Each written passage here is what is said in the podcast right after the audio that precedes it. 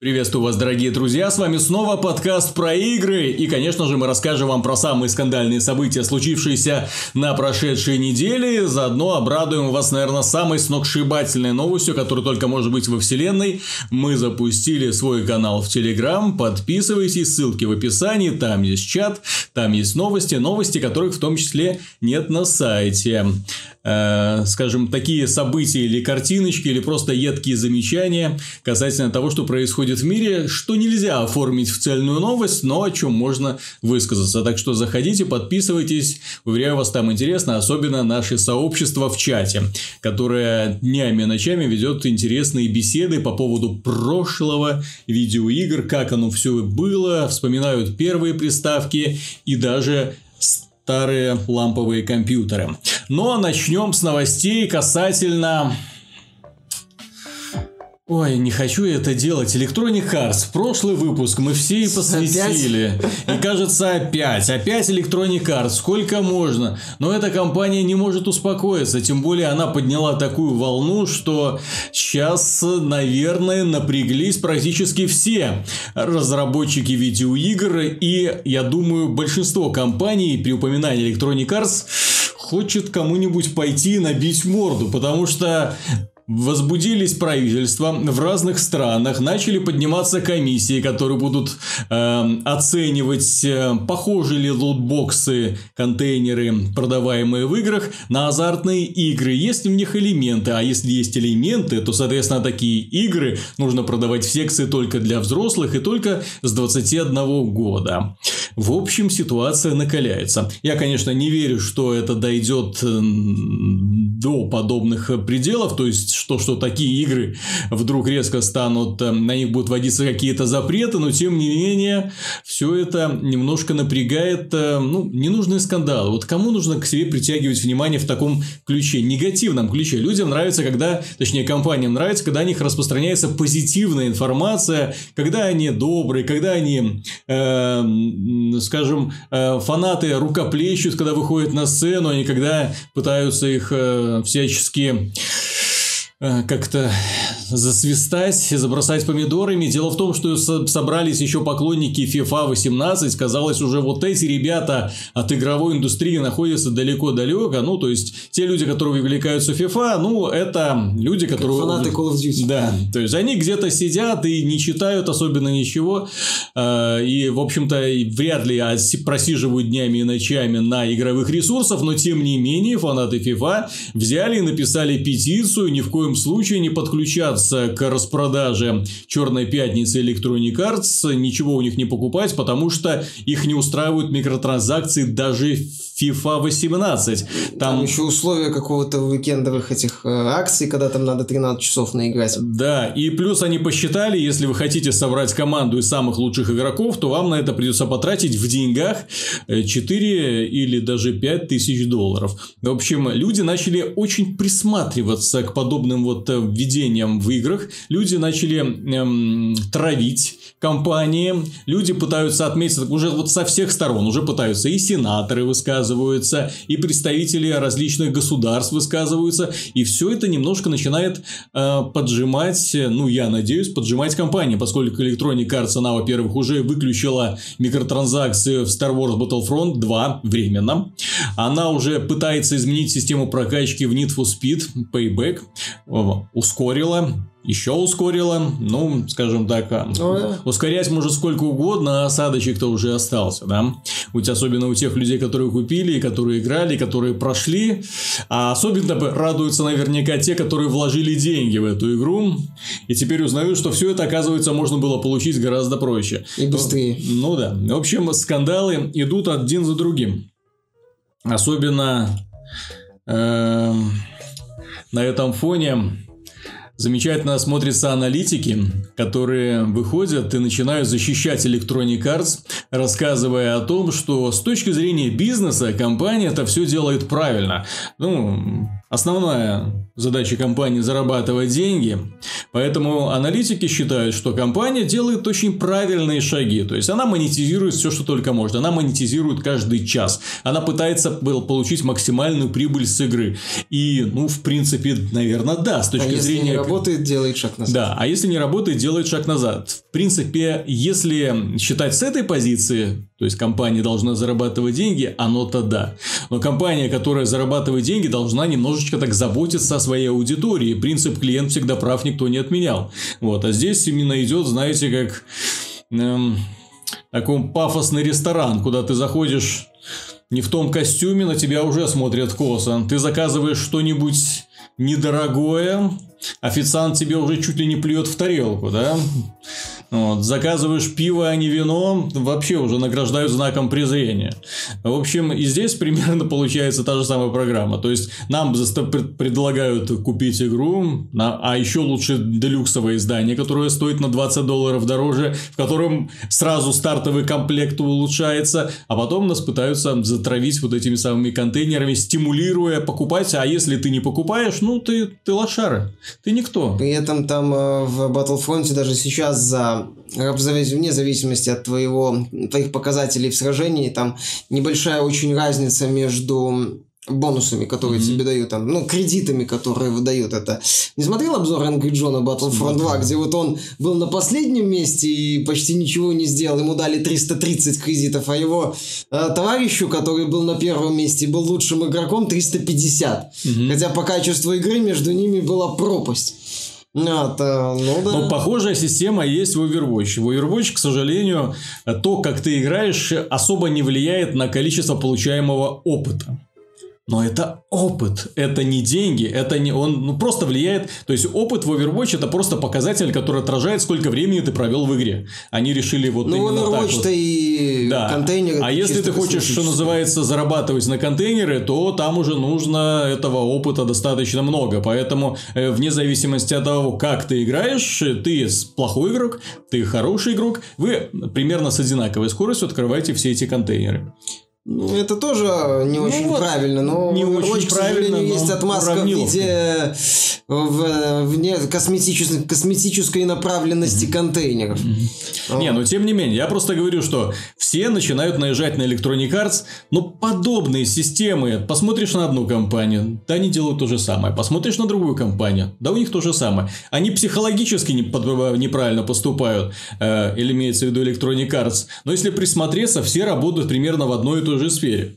Ну вот. Ну да, только Electronic Arts это сделала грубо, явно и при всех. Э, на самом деле сейчас многие компании Electronic Arts вспоминают далеко не теплыми словами, поскольку именно благодаря Electronic Arts, да, на контейнеры на игровую индустрию обратили внимание представители властей европейских, австралийских, вот представители Гавайи там высказали, что, дескать, в этой игре фактически кази онлайн-казино, и это ловушка для ваших детей.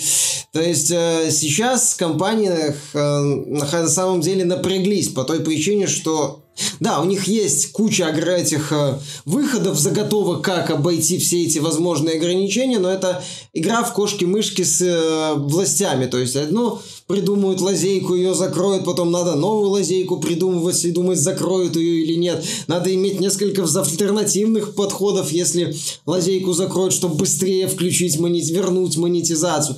То есть компаниям не нравится, я не думаю, что компаниям нравится играть с властями вот в эту вот игру. Угу. Мы закрываем одну дырку, вы ищете следующую. Вот такая вот занятное, занятное развлечение, которое, понятное дело, не нравится издателям, поскольку поскольку им приходится на это тратить дополнительные силы и время, вместо того, чтобы просто аккуратно прикрутить монетизацию и начать получать прибыль. Поэтому я считаю, на самом деле, то, что вот власти обратили на это внимание, это хорошо. Я это отмечал в своей статье про травлю Electronic Arts, и, в принципе, сейчас могу это повторить. Это позитивный шаг, это на компании задумаются. Компании все-таки вы, будут вынуждены так. А что главное так, а если нам, мы вот так сделаем, нас могут обвинить в том, что мы онлайн-казино. А если мы вот так сделаем, пользователи опять разворотит. А если мы вот так сделаем, опять на нас что-то польются. То есть они хотя бы начнут думать. Понимаешь, вот что самое хорошее, что компании начнут думать, как бы поаккуратнее подойти к пользователям. Знаешь, они вспомнят про пользователей. Они наконец-то вспомнят. Ах, эти мудаки, которые нам деньги несут. Блин, им же может вот это не понравиться. Елки-палки как нам сделать так, чтобы им понравилось. Понимаешь, вот компании типа Electronic Arts вновь начнут задавать себе вопрос, как нам сделать так, чтобы пользователи были довольны. А не просто показать пару красивых роликов, пообещать пару красивых фишечек и потом стричь э, деньги просто так дикими темпами. Ты объемами. Знаешь, ты знаешь, в данной ситуации я меньше всего верю в то, что компании начнут думать о людях. И, то есть здесь им просто показали, что вот так идти нельзя. И для того, чтобы не раздражать, они будут придумывать другие шаги. Вот Electronic Arts научили. Если не хотите бесить пользователей, не вводите микротранзакции со старта. Вот и все. Вот вдумайтесь, если бы в Star Wars Battlefront они ввели микротранзакции через месяц после старта, Вообще бы ничего не было. Не факт. А все равно были да бы... ничего бы не было. Были бы претензии к э, системе развития, которая построена mm-hmm. на случайности. Если бы добавили микротранзакции, возможно... Но, но не было бы такой вони. А, возможно, она бы разгорелась, скандал бы все равно разгорелся, если бы они действительно сделали то, что они сделали в начале, даже после релиза. Он, может быть, не такой был бы сильный, но, мне кажется, он имел бы место. С учетом того, что сейчас, в принципе, на контейнеры все смотрят так вот с презрением и недовольством. Да, все смотрят, но все покупают. Ну, многие, да, покупают. Все равно покупки есть, но Battlefront 2 стартовал хуже, Как я в чате написал, покупал, покупаю и буду покупать. Это ты... Э, Про Overwatch контейнеры. Ты часть проблемы. Вот, то есть... Э, мне кажется, здесь э, Electronic Arts все-таки задумается над более адекватными методами монетизации. Ну, ну правильными в рамках современной индустрии, а, можно у меня идея. Сказать. А может, для начала они начнут делать хорошие игры, перед тем, как они начнут их монетизировать. Не, а? это слишком то сложно есть, для Electronic Arts, это все равно будут красивые... То есть, пол... не, не телегу перед лошадью ставить. Все равно это будут красивые полупустышки, я нисколько в этом не сомневаюсь, э, но с адекватной системой монетизации, понимаешь? Э, я согласен с аналитиками, что контейнеры никуда не денутся. Ну и откажутся компании от этого. Это для мультиплеерных игр наличие постоянного источника дохода это принципиально. Вот. Но то, что они будут эволюционировать, и с учетом того, что власти теперь на них висит домоклов меч в виде интереса со стороны властей, эволюция это будет более спокойной и более адекватной, нежели то, что вот сейчас нам предлагают Electronic Arts. Ведь Overwatch, по сути, игра, которая в современной индустрии популяризировала контейнеры, вышла в мае прошлого года. То есть спустя полтора года нам мы прошли путь, факти, по, по мнению корпорации, пользователи должны были схавать уже не просто косметику, а pay to win в премиальной игре. И пользователь говорит, мы не готовы, извините. Возможно, через пять лет, да, мы с теплотой будем вспоминать концепцию э, вот это вот, как мы говорили, Battlefront 2, и помнишь, а еще когда тогда pay to win называли. Сколько, какой скандал был. вот, а, но, возможно, этого не произойдет. То есть, компании действительно задумаются. Главный результат всего этого, что компании поняли, что так делать нельзя. Так делать не надо. Надо думать, надо напрягать булки. И вот компании сейчас будут напрягать булки, когда будут задумываться о монетизации, а не просто так. Pay to win, побольше, поменьше кредитов, побольше лутбоксов, побольше случайностей, вперед, поехали. Однорукие бандиты еще впихнем и давайте монетизировать. Вот, вот это вот теперь, понимаешь, им будут говорить, ребята, не прокатит. На самом деле, в этом плане вмешательство государства, но очень полезно.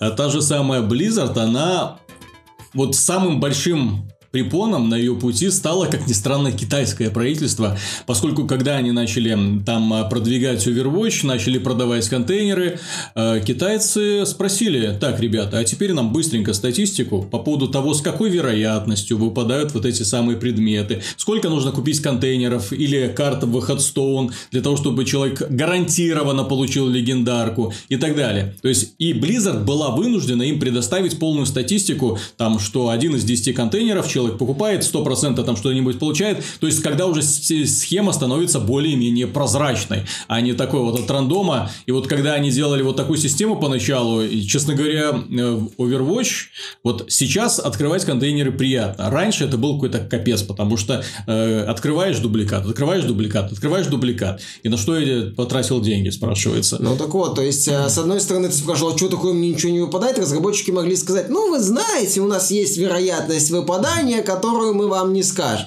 Угу. А тут, да, им э, их требуют предоставить это все. То есть, это тоже позитивное влияние э, в, в регулирующих есть, органов на игру. Над капиталистами всегда должно стоять государство, которое должно вот это вот хлебало так немножечко так приз, призакрывать, ну, да? Скорее с губозакаточной да, машинкой, да, чтобы да, периодически... Вот так, вот так. Ребята, Ребята, тише, тише, успокойтесь, да. Не так быстро, не так резко, не так много. Они вам все, не... они вам все занести просто не успеют. Не надо требовать, чтобы они все занесли. Угу. Аккуратнее, они будут заносить, но, не... но вы хотите, чтобы все сразу и постоянно выгребать, как только там что-то появляется. Так делать нельзя, иначе ж роптать начнут. Угу. Надо... Я же говорю, вот это вот а, а по сути, вот это вот весь скандал, это банальное доказательство того, что к людям, ну, к пользователям не надо по-скотски относиться. Угу. Понимаешь, инди, многие инди-студии популярные в том числе относятся к пользователям хорошо. Поэтому пользователи их любят, их каждый анонс, каждое какое-то слово и рассказ, это интересно, вызывает положительную реакцию. А вот когда Electronic Arts так, несите нам бабло побыстрее, пожалуйста. Ну, Electronic Arts еще, понимаешь, репутация подмочена тем, что Эм, эта компания удивительный издатель, который занимается скупкой перспективных студий, умудряется в течение пару лет свести их на ноль, ну вот, и, и уволить э, всех ведущих сотрудников, которые там есть. То есть, сначала они, точнее, увольняют ведущих сотрудников, потом студия так еще плескается, плескается, а потом разваливается окончательно. Ну да. Э, дело в том, что поступил слух э, из непроверенных источников, в частности, Эдму, Эдмунд Макмиллен, это гениальный создатель Super Meat и The Binding of Isaac, э, одних из самых популярных в свое время инди-игрушек. На Твиче народ очень любил смотреть за этим игровым процессом. В общем, он в интервью признался, что Electronic Arts уволила создателя игры Plants vs. Zombies Джорджа Фана Э, из-за его нежелания добавлять в игру в следующую часть систему Pay to Win.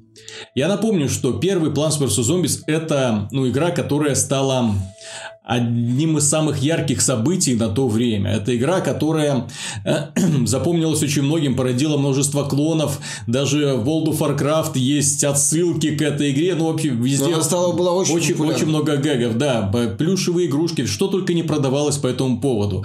Э, и э, это был законченный продукт, что самое удивительное. Да, игра феномен своего да, времени, то есть кстати. Вы покупали игру законченную, то есть вы ее проходили от начала до конца. В ней был очень много контента, много испытаний. И это была моя любимая игра на PlayStation Vita. Я вот как только она вышла, я ее сразу пошел купил и играл, играл, играл, потому что на самом деле она обладает каким-то невероятным такой вот способностью привлекать и увлекать и удерживать внимание. И для того, чтобы пользователь возвращался э, и дальше растил свой сайтик. Так вот, вторая часть Plants vs. Zombies, ну, превратилась в то, во что она превратилась в итоге, да, то есть, все мы это видим, Pay to win, стандартным, электрон не картовским. А ну, если не хотите платить, тогда вам придется, увы, потратить очень много времени на то, чтобы собирать новые виды растений для того, чтобы побеждать волны зомби. Ребята умудрились испортить главное. Если в игре был интересен постоянный прогресс, постоянный... То есть, ты ставил перед собой... Игра перед тобой ставила испытания. Это были продуманные уровни, продуманные испытания. И тебе выдавался ограниченный набор растений для того, чтобы ты справлялся с волнами зомби. То здесь, в принципе, все превратилось в такую типичную фритуплейную мучильню, где ты уже покупаешь эти растения, чтобы сражаться с одинаковыми Я помню, волнами. на момент релиза Plants vs. Zombies 2 были претензии, что там очень агрессивные методы монетизации даже по меркам мобильных да. игр того времени. Это сейчас мобильные игры Так в том-то и дело, что... Но, но тогда даже в мобильном сегменте это выглядело дико. Просто, что она была бесплатной и не подкопаешься. Ну, вот, но я помню, что Plants vs. Zombies 2 у многих э, пользователей не слабо так полыхало. И после этого... Кстати, после этого Electronic Arts пыталась сделать из серии угу. сетевой боевик два раза. Вот, да. вот более дурацкого решения вообще представить Да, помнишь эти два сетевых боевика mm-hmm. Plants vs. Zombies Garden Warfare? И сейчас PopCap, ну, где чем-то занимается, где-то там в недрах Electronic Arts существует. Угу. А после, когда-то после это... сокращений, закрытий да, каких-то подразделений. Там, подразделений, проблемы были у студии. И теперь она, же говорю, существует. Она о себе давно не, не напоминала. Угу. Хотя до того, как эту студию купила Electronic Arts, это был не только издатель Plants vs. Zombies. Это была такая интересная компания, которая издавала небольшие, э, тогда, по-моему, Шарове называлась, угу. загружаемые игрушки. Как сейчас, да, как сейчас бы назвали загружаемые игры. Небольшие такие интересные проектики. Попкап вот этим, ну, не издавал, а разрабатывал, и, по-моему, тоже издавал, если я ничего не путаю. Боюсь ошибиться. А, и поэтому вот PopCap могла бы стать современным, знаешь, Devolver Digital. Вот такое небольшое издательство, которое помогает э, небольшим другим И главное, они сделали свои продукты, причем разные продукты, и они очень аккуратно подходили к сиквелам очень аккуратно, и каждый их сиквел это было на самом деле рост вверх. Это что-то новое, что-то интересное. А здесь, когда только их купил Electronic Arts, ну, сразу пошло-поехало. Ну, вот, уволили человека, который придумал, собственно, игру, и до свидания. Потому ну, что он отказался вот это, ну, не, был не согласен он, с. Не, ну, я понимаю, то есть, человек смотрит и говорит, это получится фигня, ребят. Ну, то, что, то, что, да, то, что вы предлагаете, это, это не сработает. Он говорит, ребята, да, эта игра не будет работать, как я вам как геймдизайнер говорю, как менеджер менеджеры говорим тебе, что нам деньги нужны, иди отсюда. Угу. Все, то есть, то, то есть вот, вот то, о чем ты, кстати, говорил, что сначала деньги, потом игра. А, а с точки зрения многих разработчиков сначала игра, потом деньги. Угу. Вот. Да, и вот ты приходишь, говоришь, так, вот у меня такая классная концепция, давайте сделаем игру, а тебе говорят, нет, как где монетизация? Как, как, как ты, как, будем, как мы да, на ней будем зарабатывать? Сколько и как не годится, не годится делать большую комплексную игру. Надо делать игру кусочками и давать контент понемножечку, постепенненько, чтобы у пользователя была необходимость что-нибудь там покупать. А лучше какая-нибудь мобильная игра, которая предлагает тебе уже зайти во внутренний игровой магазин до того, как ты ее скачал, понимаешь? Mm-hmm. Или сама в себя играет, а тебе надо только в валюту собирать и покупать новую валюту, чтобы купить более премиальную валюту, которую можно купить за реальные деньги. Это. Поэтому да, в общем... PopCap, в общем-то, плохо себя чувствует, а Electronic Arts собирает, в общем-то, все шишки которая доставляет. Ну, не мудрено, достаться. понимаешь, компания, это компания с ужасной репутацией.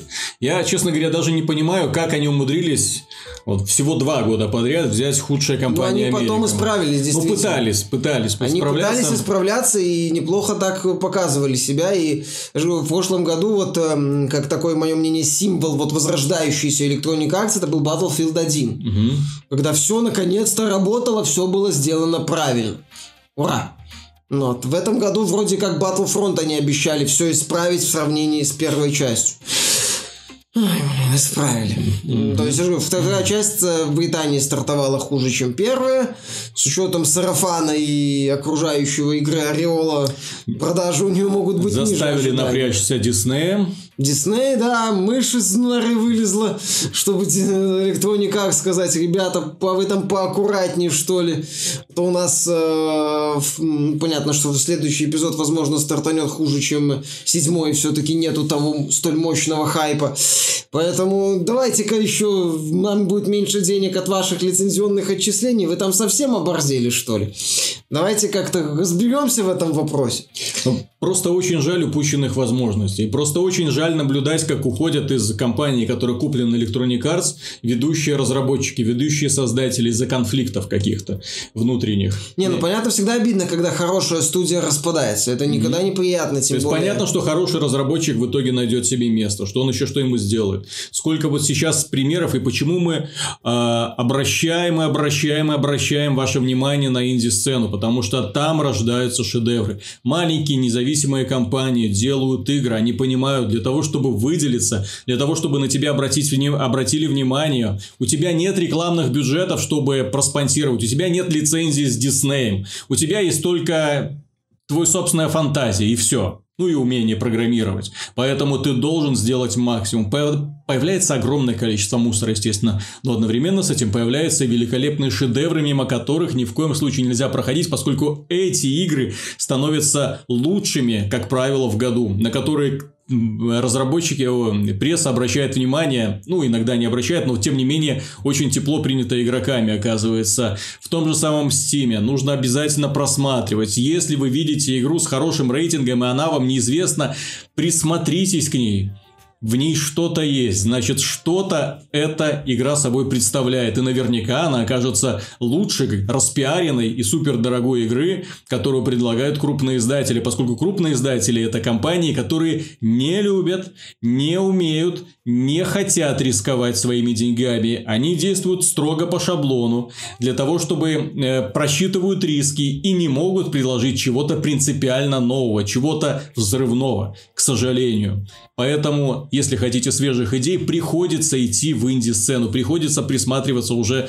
к этим самым разработчикам. Ну или небольшие проекты смотреть, не столь раскрученные. В индустрии какие-то риски, интересные идеи встречаются э, значительно чаще в проектах, ну так называемых АА-проектах или там уже Б-класса. Можно вспомнить э, успешный, кстати, уже ну, приносящий прибыль проект ценой Sacrifice Hellblade угу. от э, Ninja Theory. Такая очень необычная с точки зрения повествования и сюжета, очень такая мрачная игра, неуютная максимально, вот, которую, ты знаешь, я не могу себе представить такой проект от крупного издателя.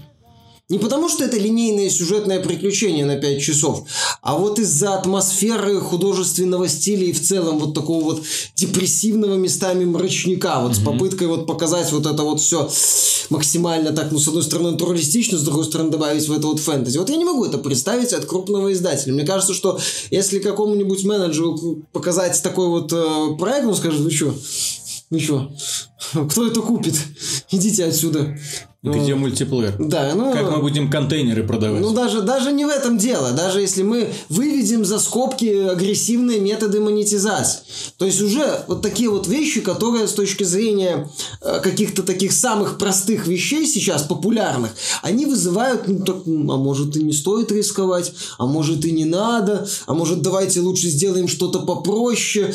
Э, там, я не знаю, про Вторую мировую сейчас вновь говорят модно, по Звездным войнам лучше купим. Помнишь, этот проект Fuse, который это Insomnia Games? Он уже изначально, по-моему, назывался Overstrike и должен был быть ярким, эффектным, что-то в стиле вот достаточно хорошего Sunset Overdrive. Но получился в итоге, потому что фокус-группы или Electronic Arts сказали, вы знаете, что эта игра не похожа Да, этот на... проект от Insomnia Games да. разрабатывался под Electronic Arts. Да, под эгидой Electronic Arts. И изначально, это же должен был быть такой, по сути, Ratchet Clank, но в... Все звезды сошлись. Но в стилистике, ну, но в концепции шутера ко кооперативного боевика. Но тогда был модным Gears of War. И Electronic Arts сказал, что это как это не серо все. Почему это не похоже на такой современный, ну, по тем временам, шутер? Почему давайте все переделывать? Помнишь, какой был фьюз качественной игрой? Угу. Помнишь эту серость, этот однообразие, этот атас, который получился? И вот, Зато э... все так серьезно и по-взрослому. Зато все было модно. Не, ну, модно, ну, на то время это было модно.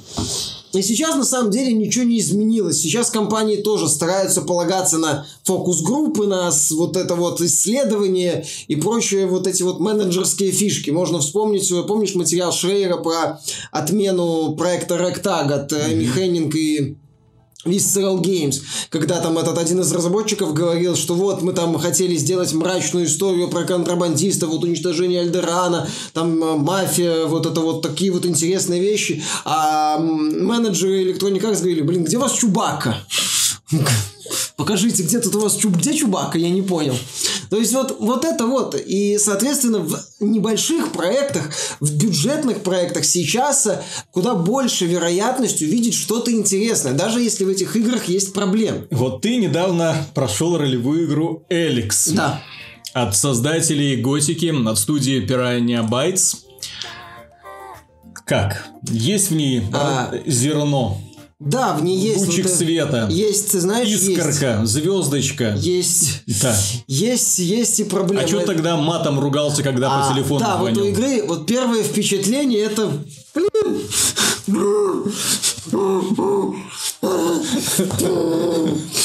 Да, я не хочу. Нахрен этот обзор, нахрен эту работу, нахрен все. Вот что-то такое. Да, действительно, отвратительное первое впечатление. Потом, сначала до конца игра вот у меня, такие как американская горка, резкое падение, потом мне нравится, нравится, нравится, и под конец она просела. А, этой игре, мое мнение, очень сильно не хватает стартового острова.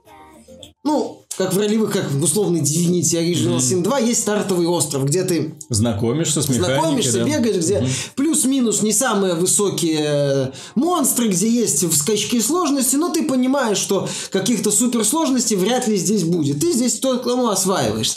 Нет, в этой игре достаточно резко так бросают в открытый мир э, планеты Малаган, кажется, блин, забыл, как называется, такой очень далекой планеты, которая, э, на которую когда-то упала комета, уничтожив цивилизацию, развитую, существовавшую на этой планете, и в итоге оставшиеся в живых люди как-то там пытаются выжить. Там три фракции есть еще, есть такая отдельная группировка, которая всем мешает и вроде как к чему-то там стремится. И вот герой оказывается в этом мире. Ну да, там есть такое обучение, поступ, когда тебя привозят нам в первое поселение, какие-то пару вещей знакомятся, но потом ты э, в каком-то смысле не то чтобы один на один со всем миром остаешься, но такой вот элемент э, свободы ошеломляющий есть. И в Зельде уже, например, он тоже есть. Э, но здесь ты сталкиваешься, например, с боевой системой. Я не знаю, это как если бы Ведьмак, э, Souls и э, Guitar Hero изнасиловали бы Devil May Cry. И получившееся существо испытыв могло бы чувствовать себя лучше, только постоянно быстро-быстро атакуя кого-нибудь. Здесь собраны все знакомые косяки пираний в виде корявой анимации, непонятных фреймов атаки, когда ты не понимаешь, как, почему герой а, атаку, ну, вроде должен был перейти, нет. Быстрые атаки монстров и всякой живности, это вообще кабан насилующий, ты помнишь знаменитую картинку из Готики 3 до патча 1.3, где кабан насиловал этого блин, крестоносца. Ой, да, там, потому что там была крутая броня, вот эта, ну, крузейдера там, да, Я паладина. напомню, что в Готике 3 из-за странного баланса кабаны были самыми страшными противниками. Ты легко справлялся с, э, с бандитами, со всеми эм, э, какими, Орками. какими-то орками. Но если ты в лесу встречал кабана, это было все. Там была фишка, что они были очень быстрые, у них была молниеносная скорость атаки, и, соответственно, пока любой мили-атак э, боец или лучник даже пытался, замахивался, просто замахивался, кабан быстро-быстро его атаковал. Поэтому по сети даже гулял мем, мем, где вот рыцари в топовой броне насилует кабан. Здесь такого, конечно, нет, но все равно анимация ужасно корявая, э, атаки вот это вот не просчитывается, ты не можешь четко контролировать бой, это ты пытаешься закликивать, тебя атакуют в ответ, э, тебя просто вначале достаточно часто убивают, при этом ты не Какая понимаешь... хорошая душевная игра. Ты при этом ты не понимаешь, почему ты пытаешься тыкаться в одну точку, там тебе натыкаешься на одни проблемы с боевой системой, в другую, на другие, в третью, на третью, в четвертую, на четвертую. Думаешь, елки-палки. В итоге нет, в итоге ты начинаешь находить какие-то неплохие квесты, расти и развиваться. Но стартовое, начальное, первое впечатление у меня лично было просто отвратительным. Мне не хотелось в эту игру играть, мне хотелось ее выключить и послать. Но а, мне в этой игре очень понравился мир. А именно вот идея выстроенной цивилизации на скелете какой-то развитой цивилизации. При этом, что я, я сейчас страшную вещь скажу, мне здесь мир показался более, ну, он мне, скажем так, атмосферой мне этого мира получилось проникнуться значительно более лучше, чем атмосферой напомаженного Horizon Zero Dawn. На тебя сейчас прокляли. Вот здесь уже, ну, та же идея. Угу. Мир, такое вот полуфеодально-первобытное общество, выстраиваем, выстроившееся на... А, ну, здесь не совсем феодально-первобытное, здесь есть другие фракции. Но вот именно общество, которое построено на скелете давно а, умершей цивилизации. То же самое. Угу. Но здесь вот, не, вот именно вот показана грязь, вот показана вот такая вот... Нету такой ярких цветов, а, переизбытка ярких цветов. А именно вот а, грамотно выбранная цветовая гамма, очень такой а грамотный дикари с вымытыми волосами, с нет, ухоженными прическами. Нет, здесь Нету есть там? бандиты, outlaws, которые живут mm-hmm. в пустыне, декорации как будто из фильма «Безумный Макс» под куполом грома местами. Mm-hmm. И да, они вот обмазаны грязью, у них там такие вот лохмотья, то есть они выглядят как вот именно бандиты с большой дороги из пустынь. Там есть э, берсеркеры, это же они, это как это сказать, воинствующая версия Гринписа, короче. Они ненавидят технологии и считают, что надо э, развивать природу. Они mm-hmm. сажают такие деревья, world, так называемые деревья мира, а, которые вокруг себя ну, превращают, озеленя... занимаются озеленением. И при этом ненавидят технологию, соответственно, расы, которые используют технологии и оружие. Mm-hmm. Вот, а бандиты предпочитают, например, огнестрельное оружие. У них такая же такая вот а, броня в стиле вот фильмов про постапокалипсис. Fallout чем-то mm-hmm. напоминает. Безумный Макс. Вот. А, стилистика классная. Классная стилистика Берсеркера больше такое фэнтези, но тоже такие вот аляповатый внешний вид под готику, вот именно готичный такой вот стиль. Классно сделано. Есть клерики, которые а, вот это технократы. У них там роботы, такие такой чистый город, а, супертехнологии, но их мало. Вот. А еще есть там уже одна группировка типа Анклава, а, которая всем мешает. Вот, вот между всем этим а, оказал, оказывается главный герой. Мир мне этот понравился тем, что в нем его интересно исследовать. Ты вот идешь так, а что там может быть за пригорком, а что может быть в той пещере, а может быть туда пройти, может там что-то интересное. Вот на карте какие-то руины какого-то завода. Давай я туда залезу. Не обязательно драться с противником, может я просто пошарюсь, найду что-нибудь интересное. Благодаря вот всему вот этому по миру интересно ходить, интересно его исследовать. И еще один плюс этой игры в игре достаточно много интересных заданий которые между собой связаны, которые вот построены на противостоянии группировок, к какой-то группировке присоединишься, э, как, чья идеология тебе ближе. Здесь нету таких вот эти вот злодеи, вот эти вот хорошие. То есть э, в этом плане вот идею модную mm-hmm. нынче идею мира с оттенками серого авторы уловили прекрасно, я считаю. И с учетом того, что вот именно мир работает, мир интересен, мир тебя увлекает, а квесты многие выполнять хочется. Задания а, тебя вот манят какими-то встречами, а, сценариями, там, например, встречаешься с каким-то персонажем, который пройдоха тебя обманывает один раз, потом ты с ним думаешь, ну, продолжаешь сотрудничать в рамках одного, думаешь, «Ну, где-то где здесь подвох, где-то сейчас он, где-то это редиска на каком-то скачке расколется. Нет, не про... Что такое? То есть вот реально такие интересные моменты есть, взаимоотношения между героями, компаньоны, которых ты находишь, у них тоже свои истории есть и э, квесты на лояльность, ну не на лояльность, но квесты, которые они тебе дают. А, вот это вот интересно. Вот эта вот часть меня постепенно начала увлекать. Мне начало нравиться вот быть в этом мире. Хотя каждый бой это ну, постепенно становишься сильнее и уже проще убивать противников. Там уже а, ба, сам какие-то базовые противники. А огнестрел там есть? Есть, но от него не так-то много толку. Mm-hmm. Опять же, патроны не бесконечно. Mm-hmm. И некоторое оружие, оно вроде выглядит мощно. Такой, не понял? Противник вообще жизнь не отнимается. Что происходит? Достаешь топор, бам-бам-бам, три удара, труп. Ну, это опять же от прокачки зависит. Я качал именно мили бойца, mm-hmm. который под конец у, у меня на нормальной сложности, в принципе, спокойно всех раскладывал. Таких проблем не было. А, есть интересная основная сюжетная линия. Протагонист, он не просто такая вот деревяшка, которая а, ходит и выполняет задания и пытается всем хорошо сделать. У него своя история, предыстория есть тоже биография. Достаточно интересно вписанная э, в сюжет. В этом все хорошо. То есть э, в этом плане мне Лекс понравился. Э, я бы отметил достаточно такую размазанную, мое мнение, систему развития, когда долго приходится ждать бонусы, меня это бесило. И вот сражение, вот эту вот боевую часть на фоне которой не всем нравящийся Ведьмак 3 просто мега шедевр. Ну, здесь же еще, я не помню, было ли это в предыдущих каких-то частях от Пирани, по-моему, было, кажется, а, ограниченный запас выносливости на удары. Mm-hmm. Поначалу-то там буквально несколько ударов можно, пока выносливость перезарядится. Я же не, не, не, не зря вот в акте э, надругательство вспоминал. Mm-hmm. Dark Souls. Вот здесь вот это есть. А, здесь еще меня бесит эта невозможность поменять направление атаки во время комбинации. То есть, если ты нажал 4 удара и хочешь поменять направление атаки, ну, как в большинстве слэшеров, ты нажал, например, в одну сторону, потом противник это, ты там повернул э, стиком или клавишей нажал, и твой герой в другую сторону бьет. Угу. Здесь герой молотит пустое место. Вот, а вокруг него три человека тюк-тюк-тюк убили, думаешь, да ё, да ё-моё. То есть, вот из-за этого, понимаешь, Элекс э, мне сложно советовать однозначно играть. Ну, а тем людям, которые прошли Готику, тоже не знаю, потому что я считаю, что Потому что в Готике тоже были проблемы с боевой а, системой. В первой были, ну, не сильно, но, понимаешь, есть такая штука, есть такая штука, называется развитие угу. и улучшение. Я вот приведу в пример студию Лариан.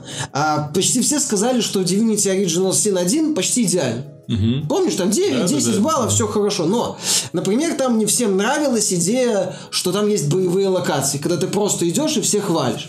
Ну, говорит, ну елки-палки, что это такое? В итоге в Divinity Original Sin 2 в принципе таких локаций нет. Компания построена максимально так, чтобы сражения чередовались с угу. квестовой приключенческой частью, при этом каждое сражение, наоборот, старается быть максимально проработанным. Они от этого отказались. Они развиваются, они улучшают даже там, где не надо улучшать. Разработчики э, вот они как-то вот эту вот э, систему, построенную на необходимости вовремя кликать, как в ритм играх, при этом с дегенеративнейшей убожественной анимацией, отврат, отвратной вот базисом, они никак не хотят это улучшать. И, понимаешь, человеку, который вот э, вопреки в каком-то смысле играл в Готику и в многие другие проекты Пирани, ну, ему советовать, говорить, ну да, вот они не развиваются, ну, как-то сложно. Угу. А, понимаешь, вот мне последний раз такое вот еще такие же впечатления вызывал Last Guardian. Когда ты смотришь на одни вещи, ну, офигительно, офигительно, классно, хорошо. Я же говорю, я бы Эликс сравнил с Breath of the Wild. Зельдой. Mm-hmm. Потому что вот у меня вот в этом году вот две игры, которые мне действительно вот ощущение приключения было, когда я не знал, что будет за пригорком, когда мне было интересно идти дальше, когда мне хотелось куда-то забраться, залезть, посмотреть, э, рискнуть, куда-то там чем-то заняться. Вот у Эликс вот это вот есть, это офигительно. Но когда ты думаешь, что, блин, сейчас драться там или еще что-то, ну, что-то с боевой частью связано, да елки-палки, да елки-палки. Лучше бы, я не знаю, сделали симулятор ходьбы, я согласился бы. И вот, э, вот одно смотришь, вау, второй смотришь, нет. Просто нет. То есть, вот, к сожалению, вот игра постоянно мешает. Мне до сих пор есть баги, э, вылеты непонятные, какие-то глюки, артефакты изображения появлялись у меня, хотя как-то не перегревалось. Э, что еще? Ну, понятно, что она не, не, симп... не, не красивая игра. В ней есть красивые декорации, но модели, анимация угу. не изменилась. То есть, это видно, игра дешевая.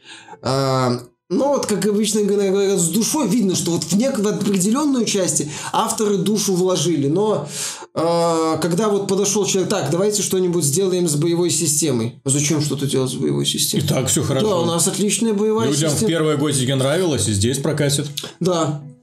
Людям нравилось всегда. У нас есть группа фанатов, которые гордо всем рассказывают в сети, что если вы разобрались в боевой системе, вы можете получать от нее удовольствие.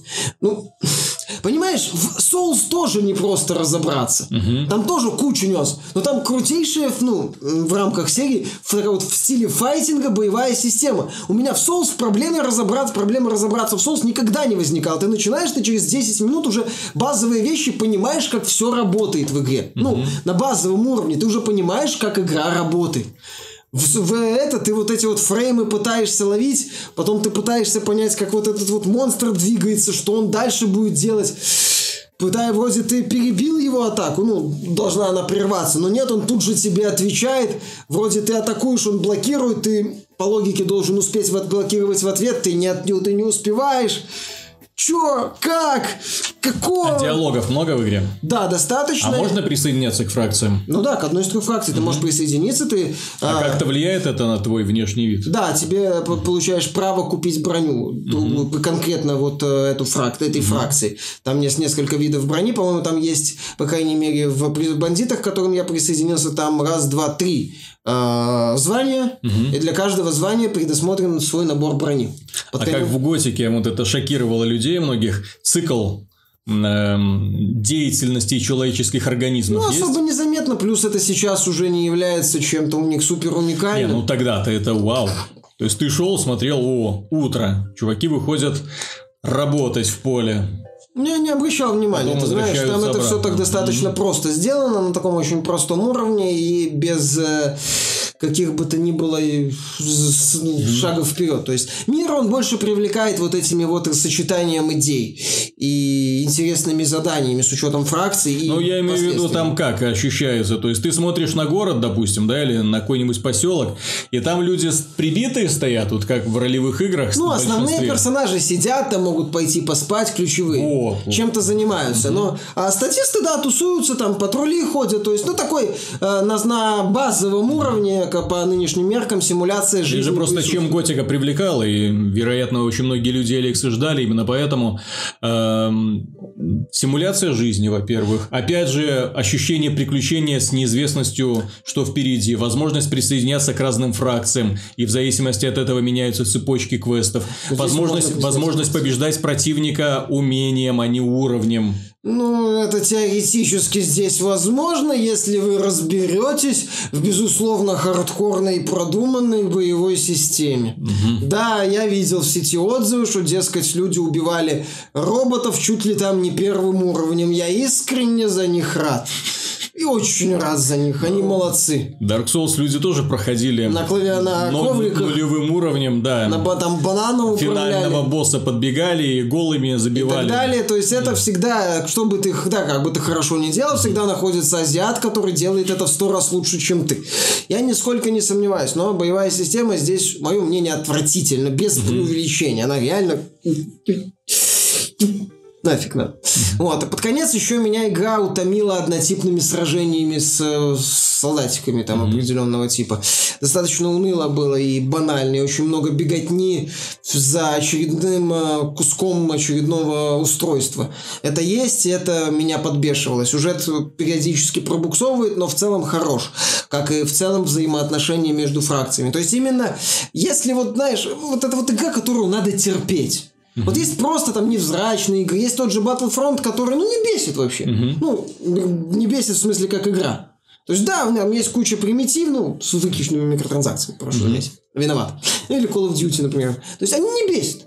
Они вот правильно такие, знаешь, вот, вот у блокбастеров, э, даже, ладно, возьмем такой более, по моему мнению, по моему мнению, приятный пример Assassin's Creed Origins. То есть видно, что из проекта удалены все вещи, которые могли бы бесить. Вот это вот правильное, знаешь, это вот позитивное влияние менеджеров на игры, когда они говорят, ну это же бесит, ну это же коряво, ну это же не работает. То есть Тогда получается, ну, например, с моей точки зрения, хороший Assassin's Creed Origins. С не самой выдающейся боевой системой, но она не бесит. Ты понимаешь, как она работает, ты можешь ее перекачать, ты можешь ее, ну, грубой силой задавить. Ну, Просто героя максимально повысить в уровне, и все нормально. В Эликс такое вряд ну, невозможно, просто потому что иногда ты просто не понимаешь, почему удары противника проходят. То есть вот здесь это видно, это не работает. И вот бывает, что вот, э, вот Эликс, у него вот есть вот это вот э, неприятные вещи такого не, не лучшего качества инди-продукта, когда вот видно, что авторы не понимали, как эту вещь делать, а никто им и не подсказал. Вот так и в Эликсе. То есть видно, что это уже не работает, что это уже видно в тупике, что эта часть стагнирует, но нет. Даже авторы Ведьмака из второй части, мое мнение, между второй Ведьмаревкой и второй части и третьей есть значительное развитие в лучшую сторону.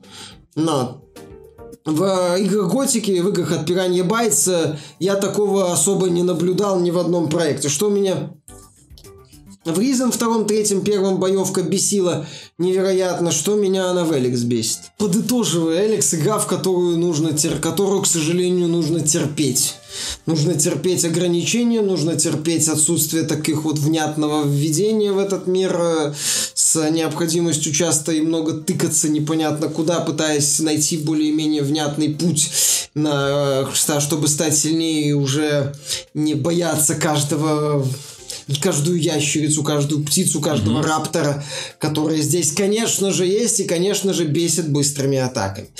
Но в награду, вот если вот вы попытаетесь это все пересилить, игра все же награждает. Она не бессмысленна. В ней есть мир хороший, необычный, который хорошо исследовать, грамотный, выверенный стиль, в отличие от некоторых других более дорогих проектов Э, интересная идея с конфликтом фракций и реальным влиянием поступков героя на какие-то события. Вот это вот здесь сделано хорошо. Но, опять же, если вот нравится страдать и получать награду, то Эликс можно посмотреть. Ну ладно, если вам не по душе такая ролевая игра, в которой можно получать удовольствие лишь превзнемогая странности боевой системы, скорости на прилавках появится Neverwinter Nights Enhanced Edition – которая предлагает вам тот же самый Neverwinter Nights, что и ранее, ну, со всеми дополнениями, который вышел, но с возможностью поднять разрешение до волшебной цифры 4К, да? Ну, то есть, я так понимаю, это, это, это, очень надо. это единственное графическое нововведение, судя ну, по трейлеру, которое эффекты. есть. Они новые эффекты обещали, там постпроцессинг ага, Что-то, что-то я не увидел. Ну, это трэш и делай бимдок, их Enhanced Edition, это местами Degrade Edition. Так вот у меня вопрос. Сможет ли Neverwinter Nights сегодня, вот в таком вот состоянии и внешнем виде, понравиться современному игроку или даже хотя бы вызвать чувство ностальгии у человека, который когда-то в это играл? Вот после Divinity, например, Original Sin, да, после э, таких масштабных ролевых игр, опять же, после подобных проектов, как Zelda или Horizon, да, и вот Neverwinter Nights. Ну, Neverwinter Nights это игра из бюджетного сегмента сейчас лучше. Ну, в свое время она была блокбастером. Знаю, ну, в свое время много кто был блокбастером. А ты знаешь, у него будет проблема э, ранних игр в 3D. Потому что одним из главных бонусов Neverwinter Nights на момент релиза была крутая по тем меркам для ролевой игры 3D графика. Да, на то время на я то время, восхищался. Надо, надо понимать, что даже... А, на то время я восхищался, что она была в 3D. И в ролевой игре. Тут, понимаешь, есть... должны быть две оговорки. Не просто то время, а то время раз и ролевая игра два. Да. Потому что тогда, в принципе, класси... ну, классическая ролевая игра, классические ролевые игры были 2D-шными. Угу. И, соответственно, когда показали 3D с шей... по-моему, шейдерной водой, кажется, э, с какими-то там освещениями. Тени, тени да. реалтаймовые были. А, с шейдерной водой, по-моему, Равинди изначально. Ну, не, не, суть. А, там была, но плохо реализованная. Да, но, но тем есть, не менее. Там были тени, там было крутое освещение на тот момент. И поэтому, в отличие от Baldur's Gate, Neverwinter сейчас будет смотреться даже хуже, чем условный Baldur's Gate. По той причине, что Baldur's Gate рисованный, и как бы вопросов нет. Вопросов нет. А он здесь... красивый, он, да, он сохранил да, свою привлекательность. Он, он 2D. пиксельный, да, ты это видишь, но тем не менее, он красивый. Там э, работали талантливые художники над всеми этими образами, над картой, над локацией. Там же весь мир был нарисован вручную. Ну, вот, а здесь, города вот эти а классные, потрясающие. В Nights мы имеем плохое 3D. Сейчас, по нынешним меркам, никакое 3D. Вот, то есть... вот реально, это там модели, где полигоны можно было вот на глаз вот так вот посчитать.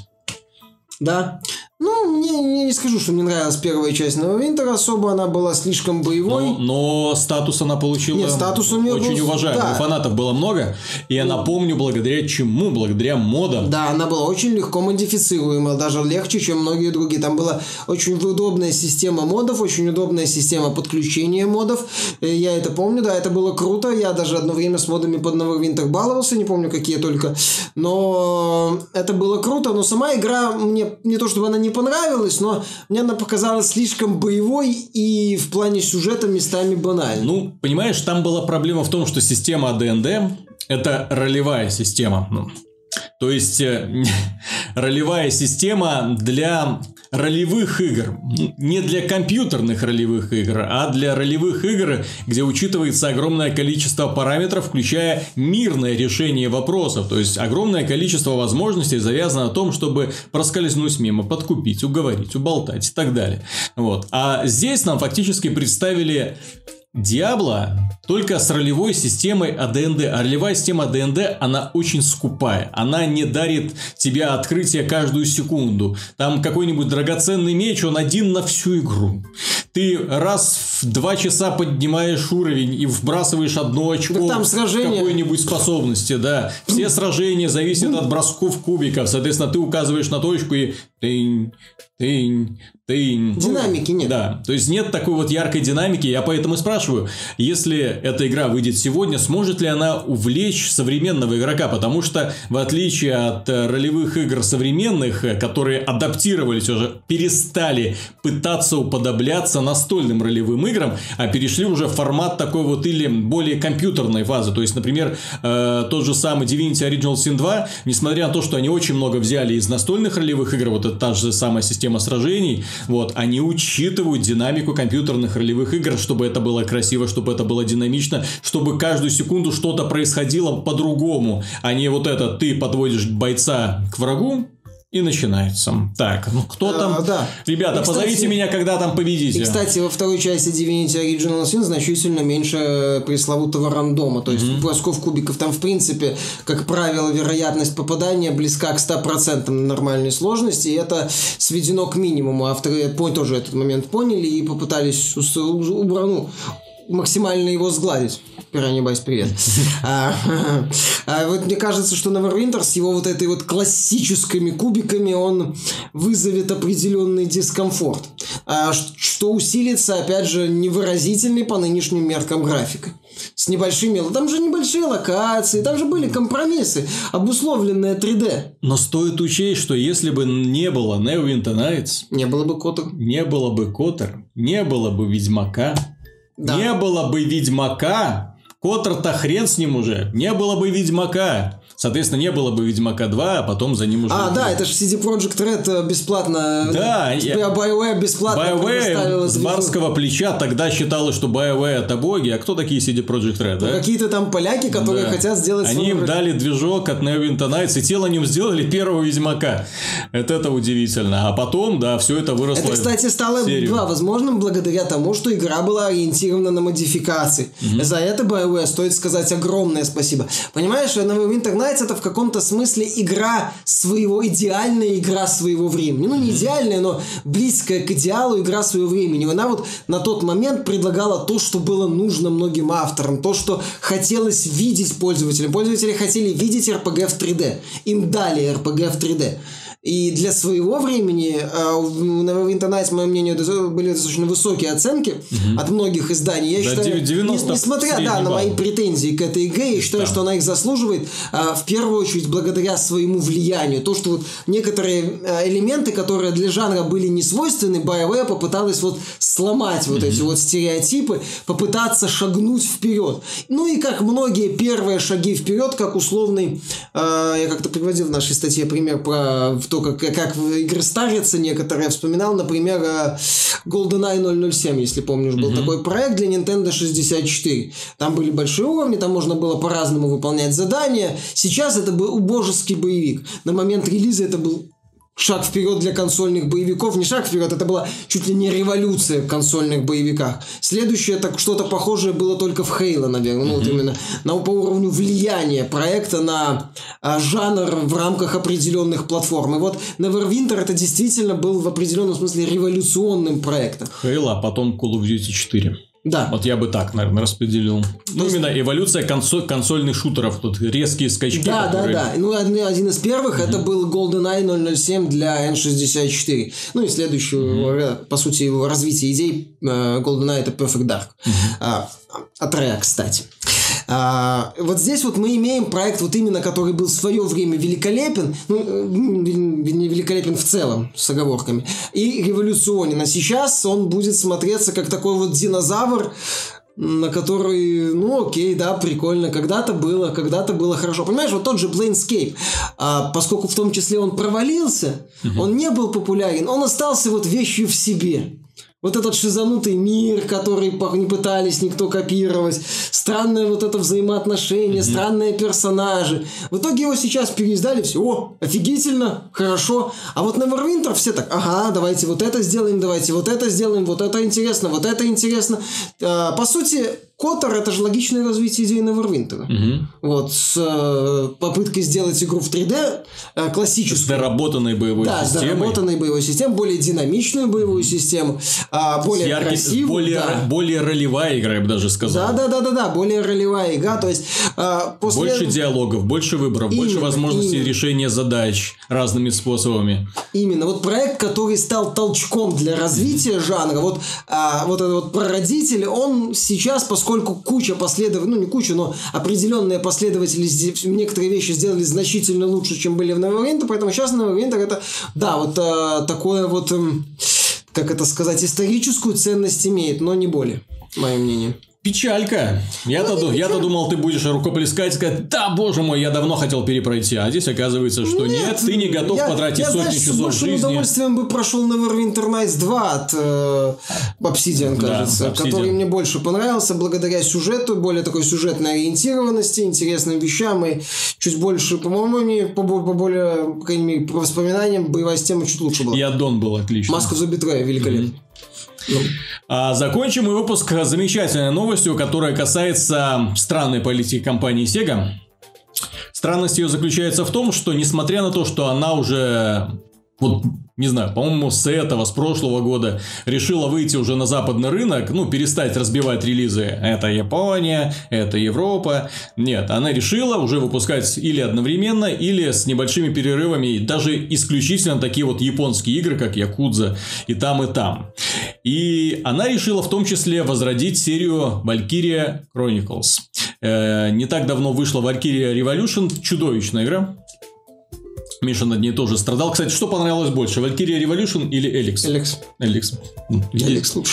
Так что вот, по крайней мере, вот таким вот мерилом уже. Вот и ты сразу сравниваешь там с Horizon, да, сразу сравниваешь с Zelda. Нет, вот, есть же шкала начинается вот, от Valkyria Revolution. Вот да, от нее некоторые... можно вот дальше плясать. По Эликс стоит выше Valkyria Revolution просто потому, что там некоторые вещи достойны сравнения с Horizon и Zelda. Это для этой игры это очень большой комплимент. Вот. Э, и, кстати, для меня появилось появление Valkyrie Revolution вообще не укладывается в голову, зачем оно такое нужно было делать. Очевидно, бюджетный, очевидно, неудачный, непонятный продукт, непонятно на какую аудиторию рассчитано, потому что поклонники серии не поняли, что это было. Поклонники японских а, а, игр да. еще больше не поняли. Что это такое? Тем не менее, Valkyria Chronicles. Почему я говорю, что это странность у Sega? Э, первая часть вышла на PlayStation 3. Она стала, ну, возможно, не стала хитом, но очень понравилась людям, которые ее купили. Вот примерно тот же самый эффект произвела в свое время игра Demon Souls, которая тоже вышла и которая ни на что не рассчитывала. Вот просто вышла поначалу в азиатском регионе, и потом, когда пошла волна восхищения от азиатских игроков, к этому подсоединились другие люди. Там была английская озвучка, соответственно, а не, не озвучка, а английские э, субтитры. субтитры. Ее начали покупать азиатскую версию, и игрой заинтересовали западные издатели издатели начали выкупать, причем в Европе и в Америке были разные издатели, и в Азии в итоге тоже были разные издатели. С дурдом был, кстати, версии были несовместимы по сохранениям. То есть, если вы а, покупали одну версию и думали, что вы вставите американскую и сможете продолжить игру, нет, и начиналось все заново, и были даже отдельные трофеи. Меня, меня, меня, да, меня это дико бесило, я так и не понял, зачем так было нужно делать. Так вот, Valkyria Revolution э, Chronicles это была игра, которая произвела примерно тот же самый эффект. Э, очень интересная механика, очень интересный мир, очень интересная аниме подача истории через э, очень красивые ролики э, с достаточно неглупой историей, с этими валькириями, которые такими были демонами войны и уничтожали армии толпами. В общем, это было классно, при том, что это была очень грамотная пошаговая тактика. Ну, очень своеобразная пошаговая. С элементами гринда, да. к сожалению.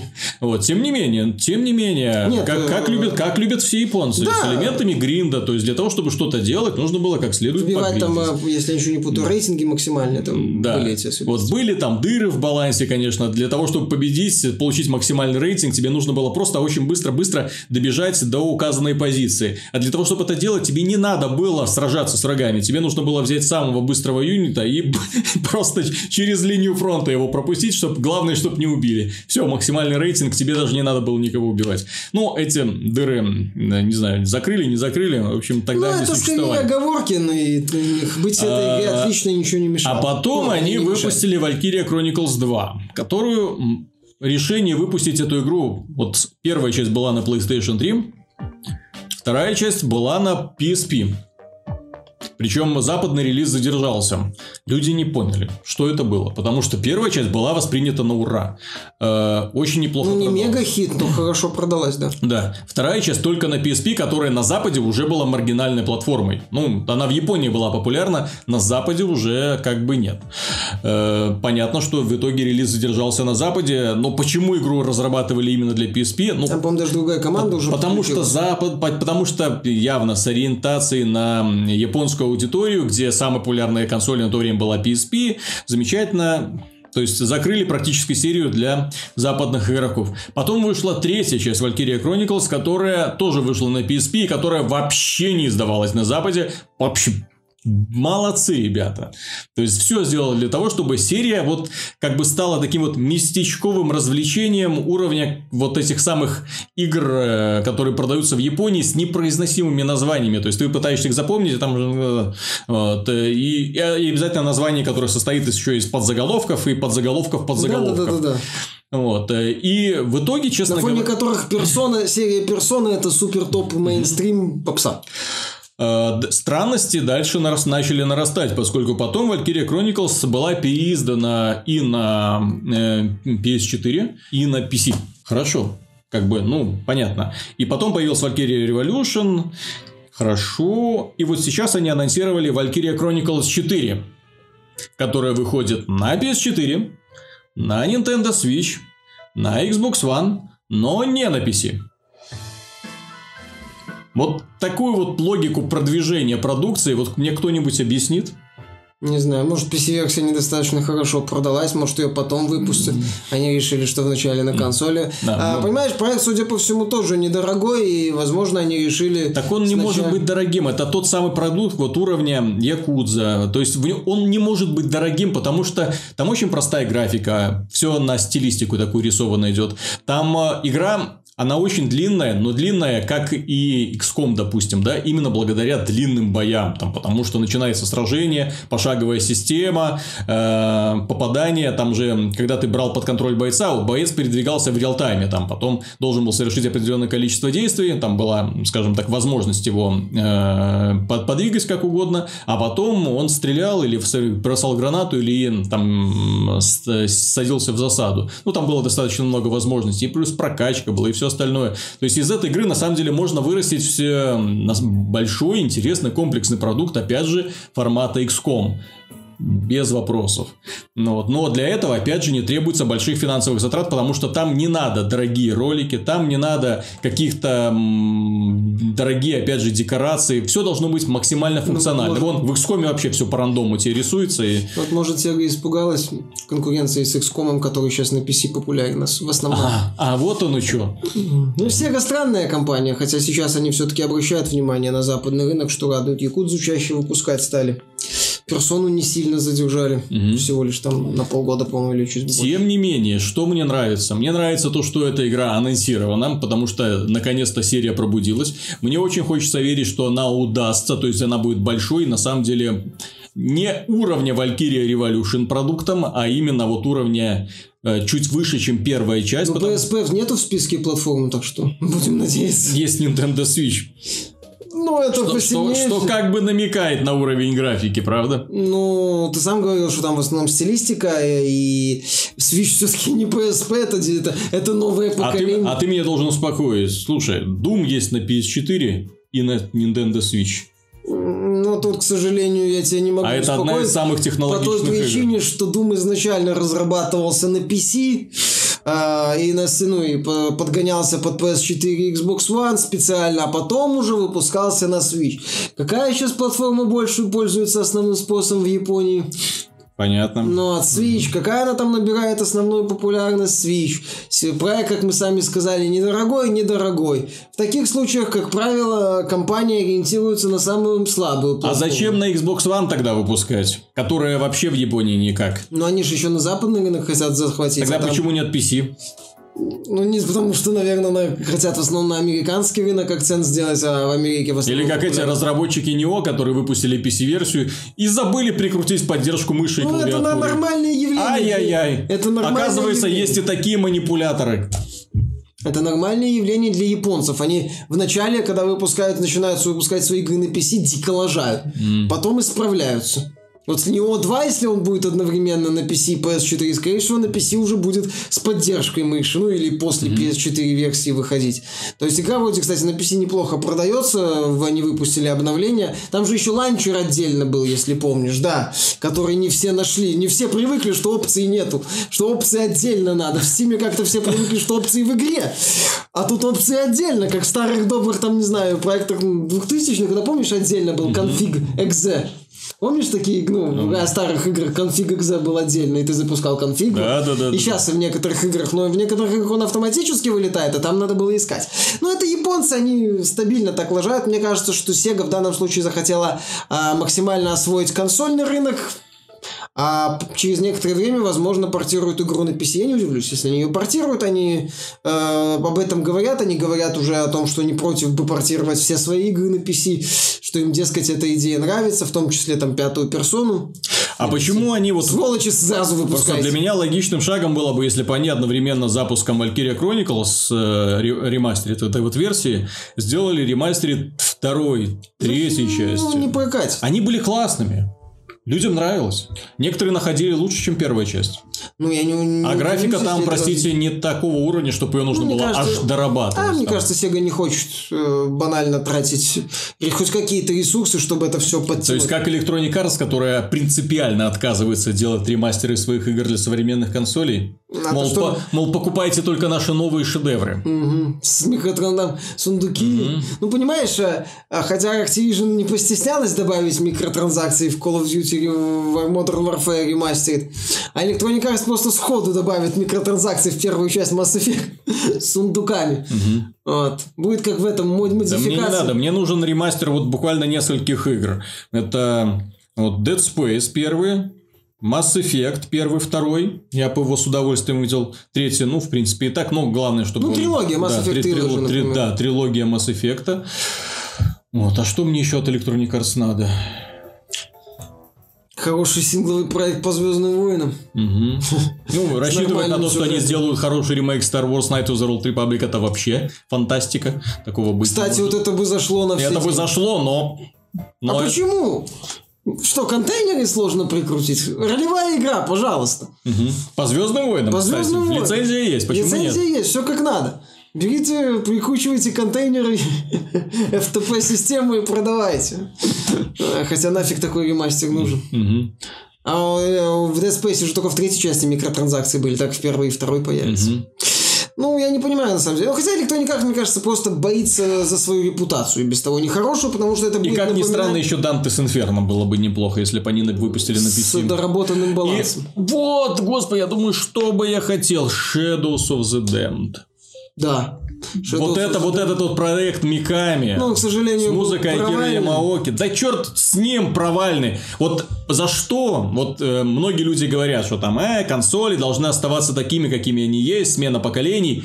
Да вот нифига подобного, потому что должна быть обратная совместимость. Почему? Для того, чтобы поиграть Shadows of the Damned, я должен покупать себе отдельную консоль. То есть, иметь дома отдельную консоль. Почему нет обратной совместимости с PlayStation 4? Почему я не могу в это играть на PC? Почему шутер от третьего лица не вышел на PC. Вот это находится в А ну тогда PC не очень хорошо себя чувствовал, и некоторые релизы проходили мимо него, и это был проект японских компаний с вот таким вот бюджетом. Но он классный. Но он классный, игра была отличная, хоть и одноразовая. Там были определенные проблемы. Electronic Arts, мне кажется, не хочет э, выпускать так, свои ремейки, потому ну, понятно, что их продавать что придется за 10 она долларов. Она подскажет, ну, во-первых, их придется, возможно, продавать не за дорого, а во-вторых, э, она, по сути, скажет, посмотрите, какие мы раньше делали игры. Все эти студии сдохли, а мы выпускаем Battlefront 2 с лутбоксами. Вот, мне кажется, они из-за этого в том числе побаиваются выпускать. Знаешь, у электроника самая большая проблема, это когда, вот на самом деле, переиздавать старые игры, это когда они анонсировали и выпустили Sims 4, люди посмотрели, увидели, что это обрезанная версия Sims 3, которая даже С эмоциями. Гра... которая графически, хуже. графически была ну, на, на том же уровне, если не хуже, да. Они стилистику то, И плюс вырез с вырезанными чертовой матерями дополнениями всеми.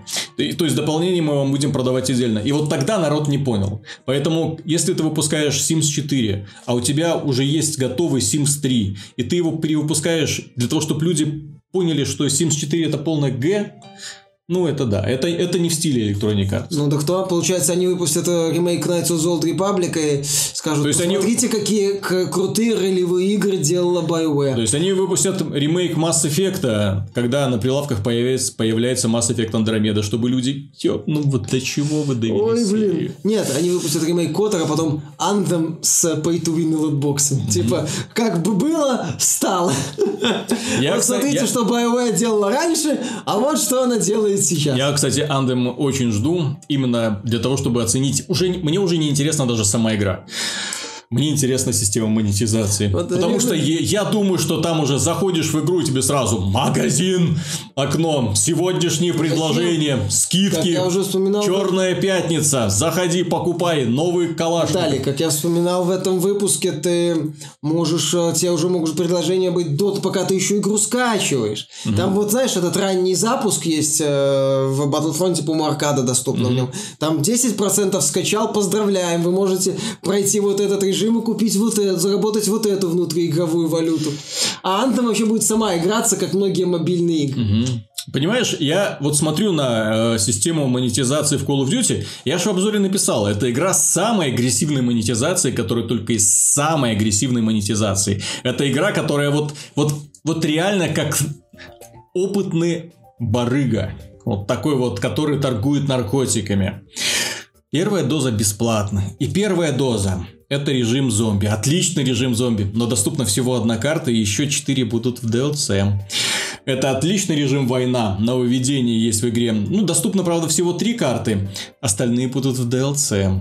Вот это мультиплеерные карты, которые есть в наборе, которые вроде бы хороши, но особо так ничем не выделяются. Хочется более ярких каких-то карт. Ну, ждите DLC. Платные, да, платных DLC. Естественно, там все эти легендарочки, все эти прикольные костюмчики и все такое прочее вы можете купить э, через контейнеры, да, естественно, через контейнеры, или выполняйте Сидите целыми днями в нашей игре, покуп... Э, выполняйте задания и выбивайте эти контейнеры. Но за день ты можешь выполнить ограниченное число миссий, и тебе выпадет ограниченное число контейнеров. Соответственно, хотите больше, немножко платите. Так что, дорогие друзья, на этом мы заканчиваем. Обязательно встретимся на следующей неделе. Я понимаю, что у вас сейчас сделал не в проворот, черная пятница, сравниваете что к чему. Надо сделать выгодные покупки. Ну, за сим вас и оставляем. До скорых встреч. Пока.